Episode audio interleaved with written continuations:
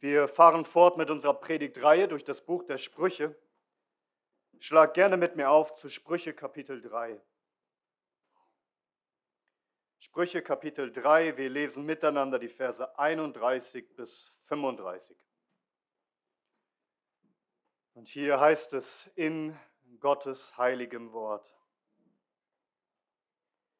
Beneide nicht den Mann, der Gewalt hat und erwähle keinen von seinen Wegen. Denn der Verkehrte ist dem Herrn ein Greuel, aber sein Geheimnis ist bei den Aufrichtigen. Der Fluch des Herrn ist im Haus des Gottlosen, aber er segnet die Wohnung der Gerechten. Die Spötter verspottet auch er, den Demütigen aber gibt er Gnade. Die Weisen erben Ehre, aber die Toren erhöht die Schande. Amen. Lasst uns beten.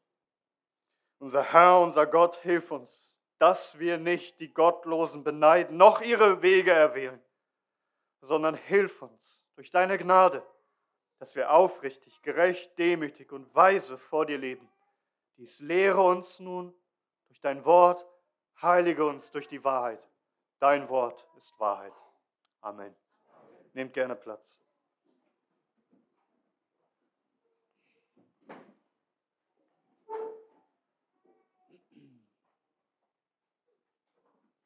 Letzten Sonntag hörten wir, dass das wahre Weisheit sich immer in der Praxis zeigt. Das heißt, in deiner Lebensführung. Es geht nicht bloß um irgendwie theoretisches Denken. Es geht um deine praktische Lebensführung. Und ob du weise bist, zeigt sich vor allem im Umgang mit deinen Mitmenschen. Du bist erst dann weise, wenn du weise umgehst mit den Menschen um dich herum. Hast du die letzte Predigt wirklich zu Herzen genommen? Also hast du sie weiter bewegt, wo sie dich vielleicht überführt hat? Hast du dich selbst geprüft? Hast du Buße getan und um Vergebung gebeten, Gott und deine Mitmenschen, wo du an ihn gesündigt hast, wo du es nötig hast, um Vergebung zu bitten? Das Wort muss doch an dir arbeiten. Es muss doch wirklich was verändern bei dir. Es reicht nicht, wenn du es bloß hörst. Du sollst Täter des Wortes sein. Doch heute spricht Gottes Wort wieder etwas bei uns an, und zwar eine sehr unangenehme, dunkle Seite, wo wir vielleicht manchmal so tun, als gäbe es das nicht bei uns. Doch Gottes Wort spricht hier etwas an in deinem Leben, nämlich die Gefahr, dass wir, die wir doch Gottes fürchtig sind, die Gefahr, dass wir gottlose, böse Menschen beneiden. Dass wir gottlose beneiden. Diese Gefahr gibt es in uns. Vers 31. Beneide nicht den Mann, der Gewalt hat, und erwähle keinen von seinen Wegen. Also wir hörten ja in den Versen zuvor, dass wir unseren Mitmenschen Gutes tun sollen, dass wir geben sollen, dass wir nichts Böses gegen sie schmieden sollen und dass wir nicht unnötig streiten sollen. Die Sache ist die, dass manchmal diese Versuchung in unserem Herzen da ist, dass wir uns fragen, ob wir eigentlich so sein wollen. Also will ich immer der Gute sein? Immer der, der gibt? Immer der, der hilft? Immer der, der niemandem zu etwas zu Leide tut und nicht streitet? Will ich immer der Gute? Will ich immer der Liebe sein? Man könnte nämlich auch ganz anders leben. Denkt daran, dass dieses Buch ja geschrieben ist, insbesondere für junge Männer. Das heißt, die müssen sich entscheiden, was für eine Art von Mann will ich mal werden. Will ich immer der sein, der immer gibt, der vergibt, der nicht streitet ohne Ursache? Oder will ich lieber der sein, der bewusst streitet, der Menschen unterwirft, der nimmt und der vergelten mag mit Gewalt. Junge Männer sehen solche richtigen Kerle und das hat so eine Art Anziehungskraft auf sie. Da ist dieser Mann und der eben so lebt, so egozentrisch und so, dass ihm niemand das Wasser reichen kann und der ist immer der Gewinner und hat Erfolg und er macht sich einen Namen, er ist vielleicht reich und mächtig, er setzt sich durch und er ist beliebt, also zumindest gefürchtet und die Leute kriechen vor ihm. Er erreicht alles, er genießt sein Dasein auf Erden in vollen Zügen und, und dann geht es uns manchmal so, wenn wir die Gottlosen sehen, du schaust, wie sie leben und das Leben sieht irgendwie so attraktiv aus. Und dann erwischt man sich vielleicht, wie man so tagträumerisch so nachdenkt. Wie wäre das eigentlich, wenn ich so ein Leben führen würde? und man liebäugelt sozusagen mit der Welt. Salomo sagt, ihr beneide nicht den Mann, der Gewalt hat, er wähle keinen seiner Wege. Gottes Wort müsste das nicht ansprechen, wenn es nicht die Gefahr in uns gibt. Und wir sehen, wir sehen hier, die Gefahr ist so groß, wir sind so verdorben im Herzen, dass wir sogar die bösesten aller Menschen beneiden können. Den Mann, der Gewalt tat. Also der, der seine Gewalt gebraucht, um andere zu unterdrücken, zu unterwerfen, auszubeuten und wenn nötig, dann wendet er Gewalt an, um seinen Willen durchzusetzen. Er geht über Leichen, wenn es nötig ist. Ein böser, durch und durch böser Mann. Und wir stehen in der Gefahr, so einen zu beneiden? Ja. Und besonders junge Männer. Diese Aussicht, diese Aussicht auf, auf Reichtum und Ruhm und Respekt ist eine große Versuchung. Und vielleicht ist das bei dir nicht gleich der Mann, der Mann, der Gewalt hat, aber wer von den Gottlosen ist denn in deinem Blickfeld? Wen siehst du? Wo ist bei dir die Gefahr, jemanden zu beneiden? Ist das vielleicht dein gottloser, egoistischer Chef, der immer alle anschreit? Aber er ist derjenige, der mit dem Porsche vorfährt. Der ist jemand. Alle haben Respekt vor ihm. Vielleicht ist es auch einfach nur dein gottloser Schulkamerade, der Kamerad, der, der ständig diese dummen Sprüche macht, aber er ist so beliebt bei den Mädchen und manchmal ist das so eine Neid, die in dir aufkommt. Oder dein alter Schulkamerad, der, der ständig in teure Urlaube hat und hübsche Freundinnen und immer im Club unterwegs ist und sein Leben einfach so genießt und, und du? Und du siehst den Spaß dieser Welt. Vielleicht siehst du auch einen Mann im Internet, der so dominant auftritt, der sich einfach durchgesetzt hat in der Ellbogengesellschaft und der anderen zeigt, wo es lang geht und immer der Stärkere ist, der niemals den Kürzeren zieht. Vielleicht so ein erfolgreicher Businessman oder ein Sportler, ein Selfmade Millionär. Das, was ich vielleicht hatte, eine Villa und Autos und, und alles, was er sich wünscht. Und, und man wirkt das so attraktiv. Und du denkst einfach, du hast diese Gedankenspiele. Was, was wäre es, wenn ich eigentlich ein Leben führen würde wie er? Du hockst vielleicht in deiner Wohnung, vielleicht in deiner WG, hast einen einfachen Job oder hast Frauen und Kinder und dein Alltag ist so stressig und so kräftezehrend und manchmal so trist, so scheinbar langweilig. Und dann siehst du vielleicht das Leben deiner alten ungläubigen Bekannten, die ja, ihr Leben wirkt so schön, so aufregend, so erfüllend, so vielversprechend, so abwechslungsreich. Und, das kann auch Schwestern euch so gehen. Vielleicht seht ihr weißt was ich, die reichen und schönen Frauen, die Influencerinnen, die immer auf Instagram ihre neuesten Urlaubsbilder posten und die haben immer die schönsten Kleider, das schönste Essen, ständig auf Reisen, ständig shoppen. Oder wenn dir das nicht gefällt, vielleicht sind es dann die erfolgreichen Geschäftsfrauen, die es geschafft haben, unabhängig und stark zu sein und so selbstbewusst auftreten. Und du wünschtest dir mal, so ein Selbstbewusstsein zu haben. Vielleicht ist es einfach diese alte Klassenkameraden, die hat keine Kinder und die genießt ihr Leben in Freiheit. Und die kann einfach alles machen, was du ganz gerne mal machen würdest, aber du kannst es nicht. Und irgendwie, wenn du dir diese Dinge anschaust und es geht ihnen so gut und, und, und sie sind scheinbar so erfolgreich auf ihren Wegen, dann liebäugelst du damit. Und dann, dann fühlt sich dein Leben plötzlich, und das ist das Böse in unserem Herzen, dann fühlt sich unser Leben plötzlich so an, als, als wärest du bemitleidenswert als wäre dein Leben und dein Christsein sogar wie so ein Käfig, der dir Freiheit raubt. Und dann denkst du so drüber nach, wie wäre das mal auszubrechen. Und irgendwie beneidest du die Gottlosen. Salomo weiß, dass es diesen bösen Neid geben kann. Wir stehen in der Gefahr, selbst die bösesten Gottlosen zu beneiden. Und Gottes Wort warnt dich davor. Und nicht nur hier im Buch der Sprüche, sondern auch an vielen anderen Stellen wie Psalm 37 und Psalm 73. Gut zu merken, einfach die Zahlen umdrehen. Es geht genau um, diese, um dieses Thema der Neid gegenüber den Gottlosen. Psalm 37 und Psalm 73. Bleiben wir mal bei Psalm 73. Asaf, ein heiliger, gottesfürchtiger Mann. Er sagt, bei ihm war das fast so weit, dass er im Grunde kurz davor war, doch Gott zu verlassen, abzufallen. Er sagt im Psalm 73, ich aber, wenig fehlte, so, wären, so wäre mein Fuß abgewichen, um nichts wären meine Schritte ausgeglitten. Denn Ich beneidete die, Übel, die Übermütigen, als ich das Wohlergehen der Gottlosen sah, denn keine Qualen haben sie bei ihrem Tod und wohlgenährt ist ihr Leib und so weiter. Seht ihr bei einem heiligen Mann, inspiriert vom Heiligen Geist, Asaf? Ist diese Gefahr da gewesen? Die Neigung gibt es in uns. Und, und Paulus hatte einen Mitarbeiter, Demas, wir lesen das in 2 Timotheus 4. Er hat Paulus verlassen, warum? Weil er den jetzigen Zeitlauf liebgewonnen hat. Er liebäugelte mit den Dingen dieser Welt. Er verließ Paulus, ein Mitarbeiter von dem Apostel Paulus, überlegt ihr das. Wir stehen in der Gefahr, die Gottlosen zu sehen und selbst böse Gottlose und sie zu beneiden. Wir stehen in der Gefahr, ihre Wege zu erwählen, bewusst zu erwählen und sagen, den Weg will ich gehen. Und wer meint von euch festzustehen, sehe zu, dass er nicht falle.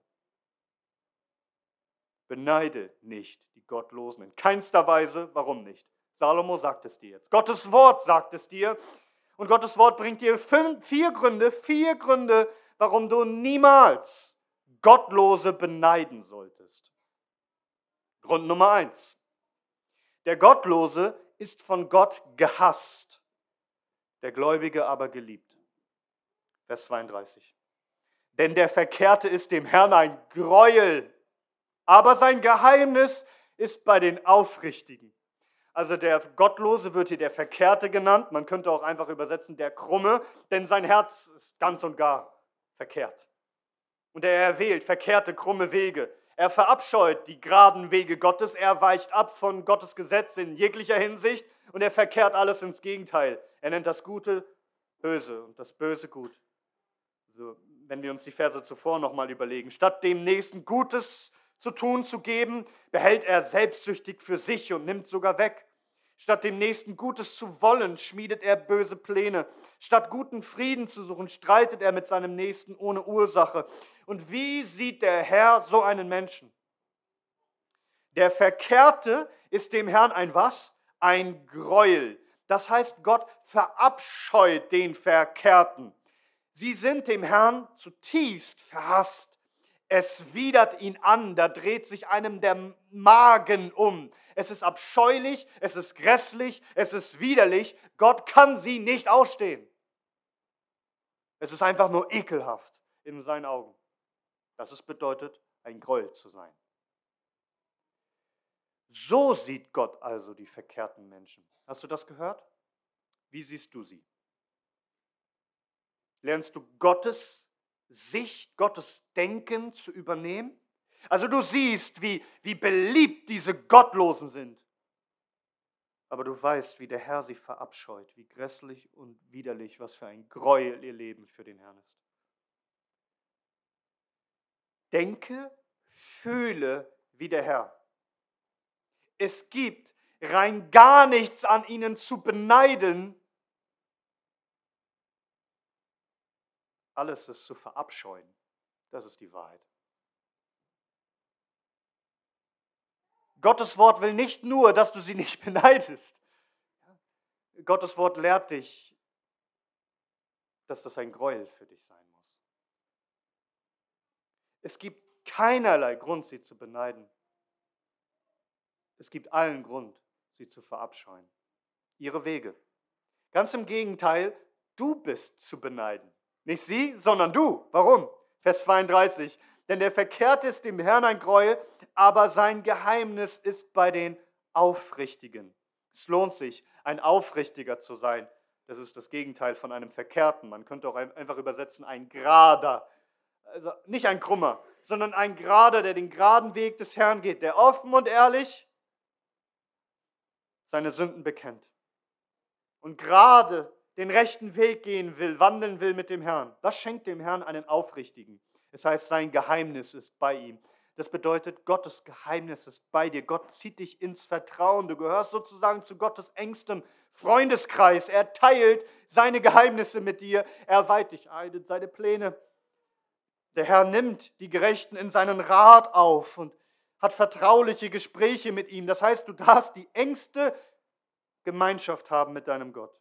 Du genießt vertrauten Umgang mit ihm. Wie ein Freund, dem man seine Geheimnisse, seinem besten Freund, dem man seine Geheimnisse mitteilt und nichts vorenthält. Das erinnert uns an Abraham, als es darum ging, Sodom und Gomorra zu zerstören. Und, und der Herr sprach dann in 1. Mose 18, sollte ich Abraham verbergen, was ich tun will? Abraham ist der Freund des Herrn. Er wird es ihm nicht verbergen. Der Herr kam extra und besuchte ihn. Es, es ist wahr, was im Psalm 25, Vers 14 steht. Das Geheimnis des Herrn ist für die, die ihn fürchten und sein Bund, um ihnen denselben kundzutun. Wir können auch übersetzen, der Herr zieht ins Vertrauen, die ihn fürchten. Oder im Neuen Testament, wie Christus es seinen Jüngern sagt, euch ist es gegeben, die Geheimnisse des Reiches Gottes zu verstehen, zu empfangen. Den übrigen aber nicht. Für die wird in Gleichnissen gelehrt. Ein Freund des Herrn zu sein. Dass er dir seinen Willen offenbart. Dass du erkennen darfst, wer der Herr ist und, und welche Wege er geht das ist, was du gewinnst. Den Herrn. Gibt es noch was Größeres? Besseres? Den Herrn zu haben und vertrauten Umgang, Gemeinschaft, Einheit mit ihm zu pflegen. Was kann es Höheres geben? Sag mir denn, wer ist wirklich zu beneiden? Der Krumme, der abscheulich ist, der sich Gott nicht nahen darf in Ewigkeit? Oder der Aufrichtige, der die Freundschaft pflegt mit dem Herrn, bei dem das Geheimnis Gottes ist? Und sind die Gottlosen noch so beliebt in der Welt, der Herr verabscheut sie zutiefst, unausstehlich. Und mag der Gerechte noch so verhasst sein in dieser Welt, er ist ein geliebter Gottes, ein Liebling des Herrn. Also wenn die ganze Welt dich liebt, aber Gott dich nicht ausstehen kann, was nützt es? Aber wenn die ganze Welt dich hasst, aber du bist ein Freund Gottes und er liebt dich, was kümmert dich der Lärm dieser Welt? Verstehst du? Es lohnt sich, ein gerader Mensch zu sein und kein verkehrter. Gott selbst ist dein Lohn. Da gibt es rein gar nichts zu beneiden bei den Gottlosen. Sie sind ein Gräuel vor Gott. Denke, fühle wie der Herr. Beneide die Gottlosen nicht, sondern verabscheue ihre Lebensweise. Die Lebensweise ohne Gott. Aber noch mehr, einen zweiten Grund. Zweiter Grund, warum du sie nicht beneiden solltest, ist, die Gottlosen stehen unter Gottes Fluch. Die Gläubigen aber stehen unter Gottes Segen. Vers 33. Der Fluch des Herrn ist im Haus des Gottlosen, aber er segnet die Wohnung der Gerechten. Der Gottlose hat ein Haus, vielleicht hat er eine Villa, vielleicht hat er sogar einen Palast. Sein Haus mag angefüllt sein mit allen Reichtümern bis an die Decke. Der Gerechte, der mag wohnen in einer schlichten Wohnung vielleicht sogar in einer armseligen Hütte, lass es ein Kuhstall sein. Dennoch ist der Gottlose nicht zu beneiden, sondern der Gerechte. Ganz gleich, wie viel der Gottlose sich anhäuft an Besitztümern, auf ihn und auf seinem ganzen Haus ruht der Fluch Gottes. Der Fluch dessen, der Himmel und Erde gemacht hat. Alles, was sie haben, alles, was scheinbar aussieht nach Segnungen, sind doch nichts als Flüche für sie. Denk darüber mal nach. Während alles denen, die Gott lieben, zum Besten dienen muss, muss alles, die Gott hassen, zum Schaden und zum Fluch dienen. Hast du darüber mal nachgedacht? Also während in unserem Leben selbst die traurigen Dinge, die uns schmerzen, die scheinbaren Verluste und Tragödien uns zum Besten dienen müssen, ist es bei den Gottlosen so, dass die scheinbaren Segnungen und alle Freuden und alles Vermögen und alles Tolle in Wirklichkeit zu ihrem Fluch und ewiger Verdammnis dienen wird. Selbst die Segnungen, die sie erhalten haben, die ja wahre Segnungen sind, dienen letztendlich nur, um sie ewig zu verfluchen. Es sind alles All die Segnungen sind gleich glühenden Kohlen, die gesammelt werden auf ihren Häuptern. Ihre Verfluchung und ihre ewige Verdammnis wird umso schwerwiegender sein, aufgrund jeder einzelnen Gabe, die sie von Gott bekommen haben und genossen haben und ihm nicht danken und keine Buße taten und ihm nicht die Ehre gaben. Verstehst du? Ihr ganzes Leben, ihr ganzes Haus, ihre Familie, ihr Haushalt, ihre Gesundheit, ihre Sicherheit, mag das noch so toll aussehen in diesem Leben. Auf allem ruht Gottes Fluch und Gott ist in allem gegen sie.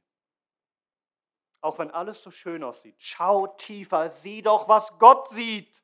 Fluch, verflucht sein. Es gibt keinen Gott, es gibt keinen Grund, die zu beneiden, die von Gott verflucht sind. Und bedenke doch, es sieht so schön aus, so, so verlockend, so attraktiv. Sie gehen ein in die ewige Verdammnis. Es heißt in Matthäus 25, Vers 41.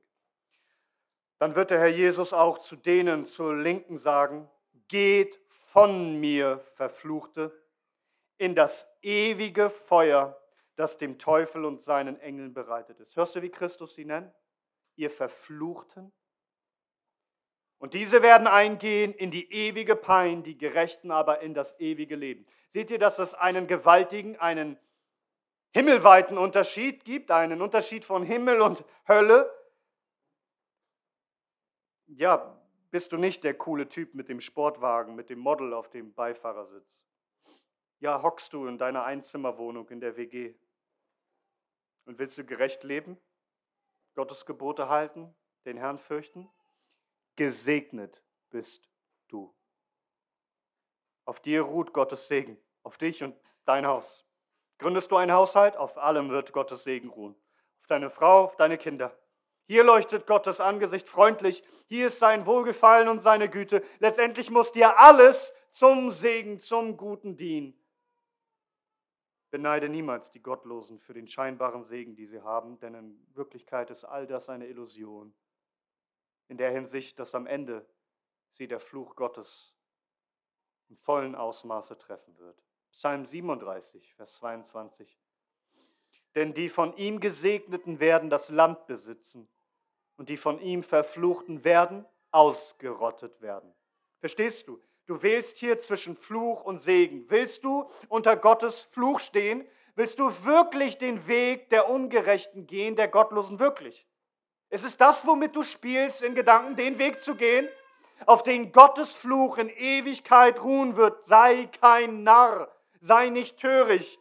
Gottes Fluch wird dich treffen und du wirst eingehen in die ewige Verdammnis, den ewigen Fluch. Nein, beneide nicht die Gottlosen, denn sie sind von Gott verflucht und das willst du nicht erleben.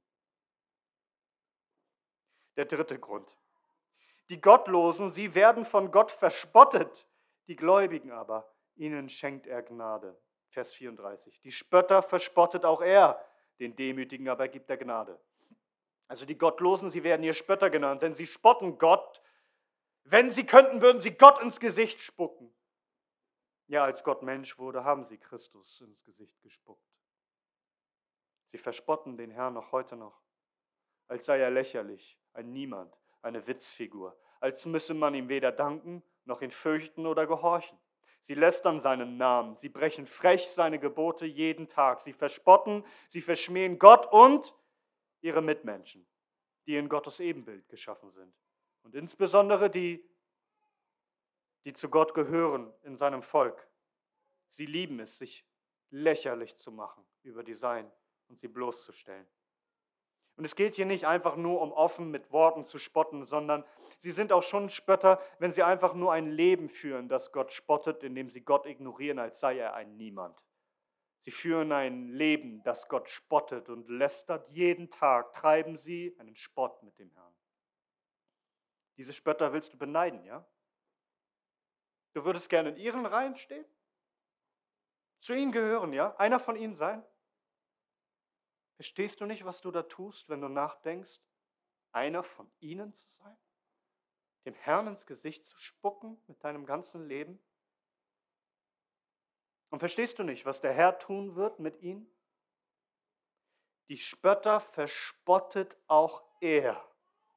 Gott verachtet die Spötter. Er spottet über sie, er verschmäht sie, er lacht sie aus, er gießt all seinen Spott, all seinen Hohn über sie aus. Psalm 2, Vers 4. Der im Himmel thront, er lacht, der Herr spottet ihrer. Das ist, was der Herr tut. Gott verachtet und er verhöhnt seine Feinde. Er kann nur müde über sie lachen. Willst du von Gott, dem Allmächtigen, verspottet werden? Willst du das erleben? Willst du ihn wirklich zum Feind haben, dass er über dich lacht? Willst du zum Gespött werden des Allerhöchsten, des Heiligen, des Herrn der Heerscharen, des Allmächtigen? Es ist verrückt.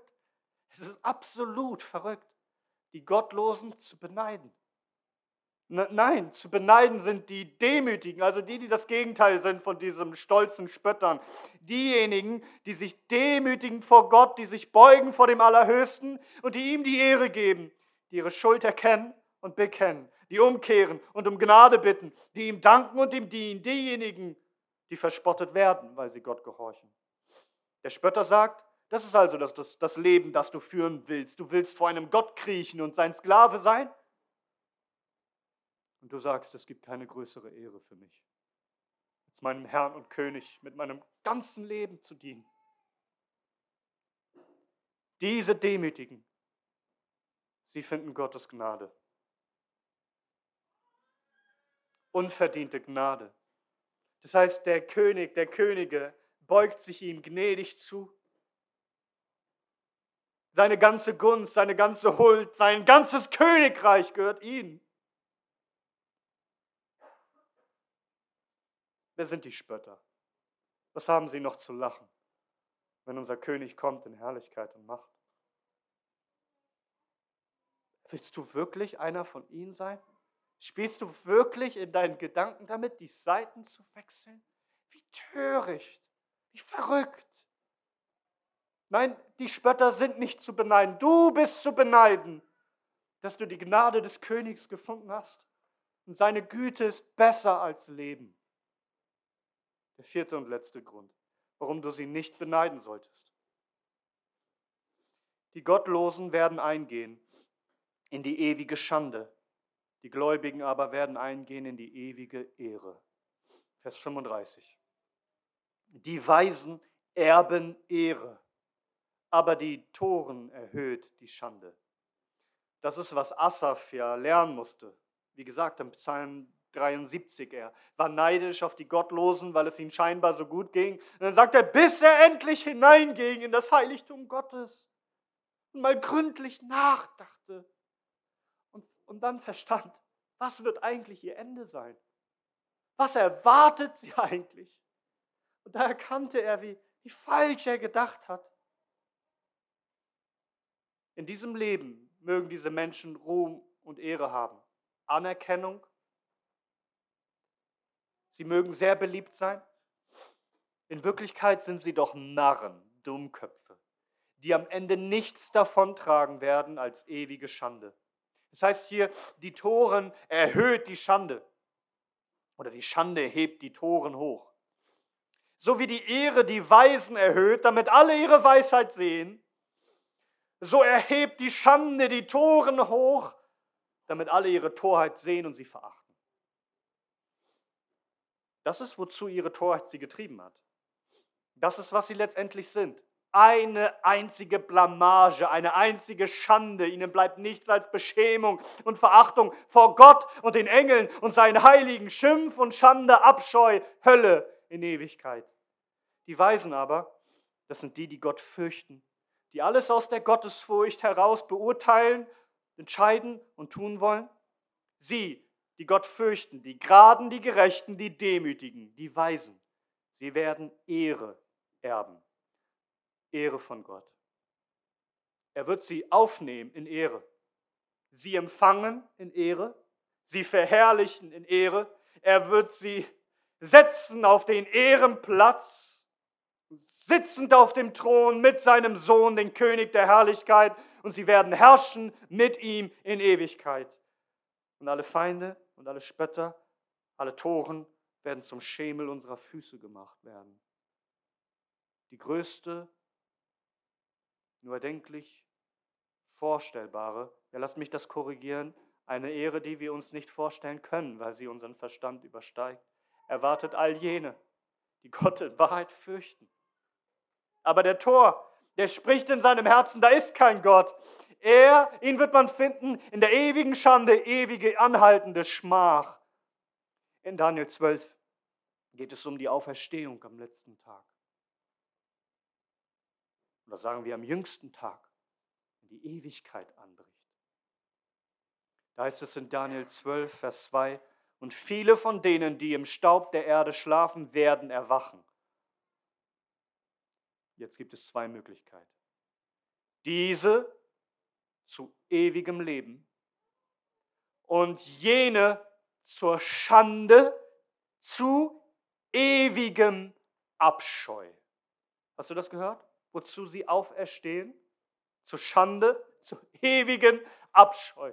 Das ist, was alle Gottlosen erwartet, wenn wir auch hier verspottet werden und verlacht werden und manche Schmach und Schande ertragen müssen, wenn wir hier gering geachtet wurden und verachtet worden, wir werden in alle Ewigkeit erhöht sein in Ehre, verherrlicht. So ist es. Die Gottlosen sind Toren. Das heißt, sie sind schändliche Narren. Das ist, was sie sind. Es gibt rein, ja absolut gar nichts bei ihnen zu beneiden. Halte solche Menschen nicht für glücklich. Wünsche dir nicht so zu sein wie sie. Nimm sie nicht als Vorbilder. Erwähle nicht ihre Wege, ahme sie nicht nach. Weisheit bedeutet, die Menschen so zu sehen, wie Gott sie sieht. Richtig zu beurteilen. Lass dich nicht blenden von diesem scheinbar tollen Leben. Nein und nochmals nein. Es gibt absolut rein gar nichts zu beneiden an den Gottlosen. Beneide nicht den Mann, der Gewalt hat. Beneide nicht die Verkehrten, die Gottlosen, die Spötter, die Toren. Warum?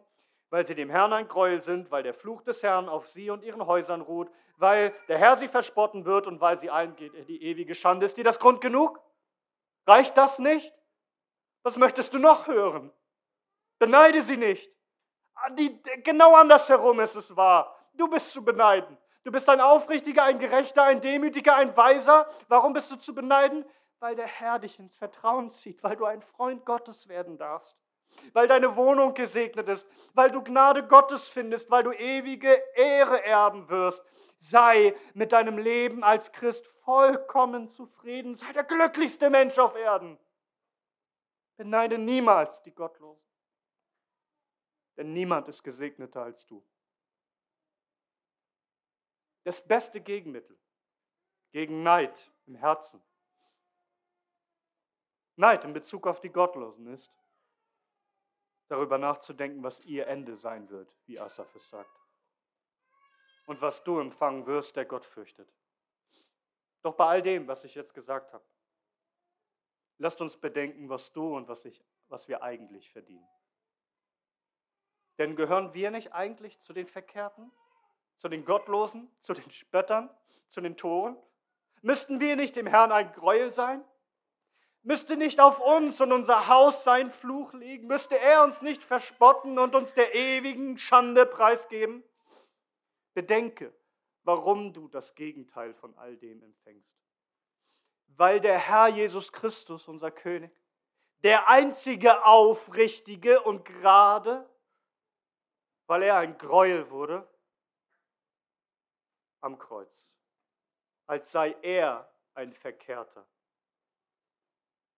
Der gerufen hat, mein Gott, mein Gott, warum hast du mich verlassen? Damit wir von Gott ins Vertrauen gezogen werden und innigste Gemeinschaft mit ihm haben. Er, der, der einzige Gerechte, ihn traf der Fluch des Herrn, als sei er ein Gottloser, damit wir gesegnet werden und als gerecht erklärt werden. Er, der einzig wahre Demütige, er wurde verspottet am Kreuz, damit wir die Gnade empfangen können, die wir nicht verdienten. Er, der allein Weise, wurde wie ein Tor, wie ein Narr erhöht am Kreuz, in Schimpf und Schande vor allen, die es gesehen haben, damit wir ewige Ehre erben durch seinen Verdienst. Er hat es erarbeitet für uns am Kreuz. Es ist sein Erbe. Er hat es vollbracht. So wollen wir ihm die Ehre geben, der uns gerettet hat aus aller Gottlosigkeit. Wir wollen niemals Gottlose beneiden. Wir wollen unseren Herrn bewundern und ihm die Ehre geben. Wir wollen ihn rühmen dass wir solch einen Herrn haben, der kein Mann der Gewalttat ist, sondern ein Mann, der gekommen ist, um sich Gewalt antun zu lassen für uns, der uns geliebt hat und sich hingegeben hat für uns, damit er uns segnen, begnadigen und verherrlichen kann. Lasst uns ihn bewundern und ihn lieben und für ihn leben alle Tage unseres Lebens. Ihm sei die Ehre von Ewigkeit zu Ewigkeit. Amen.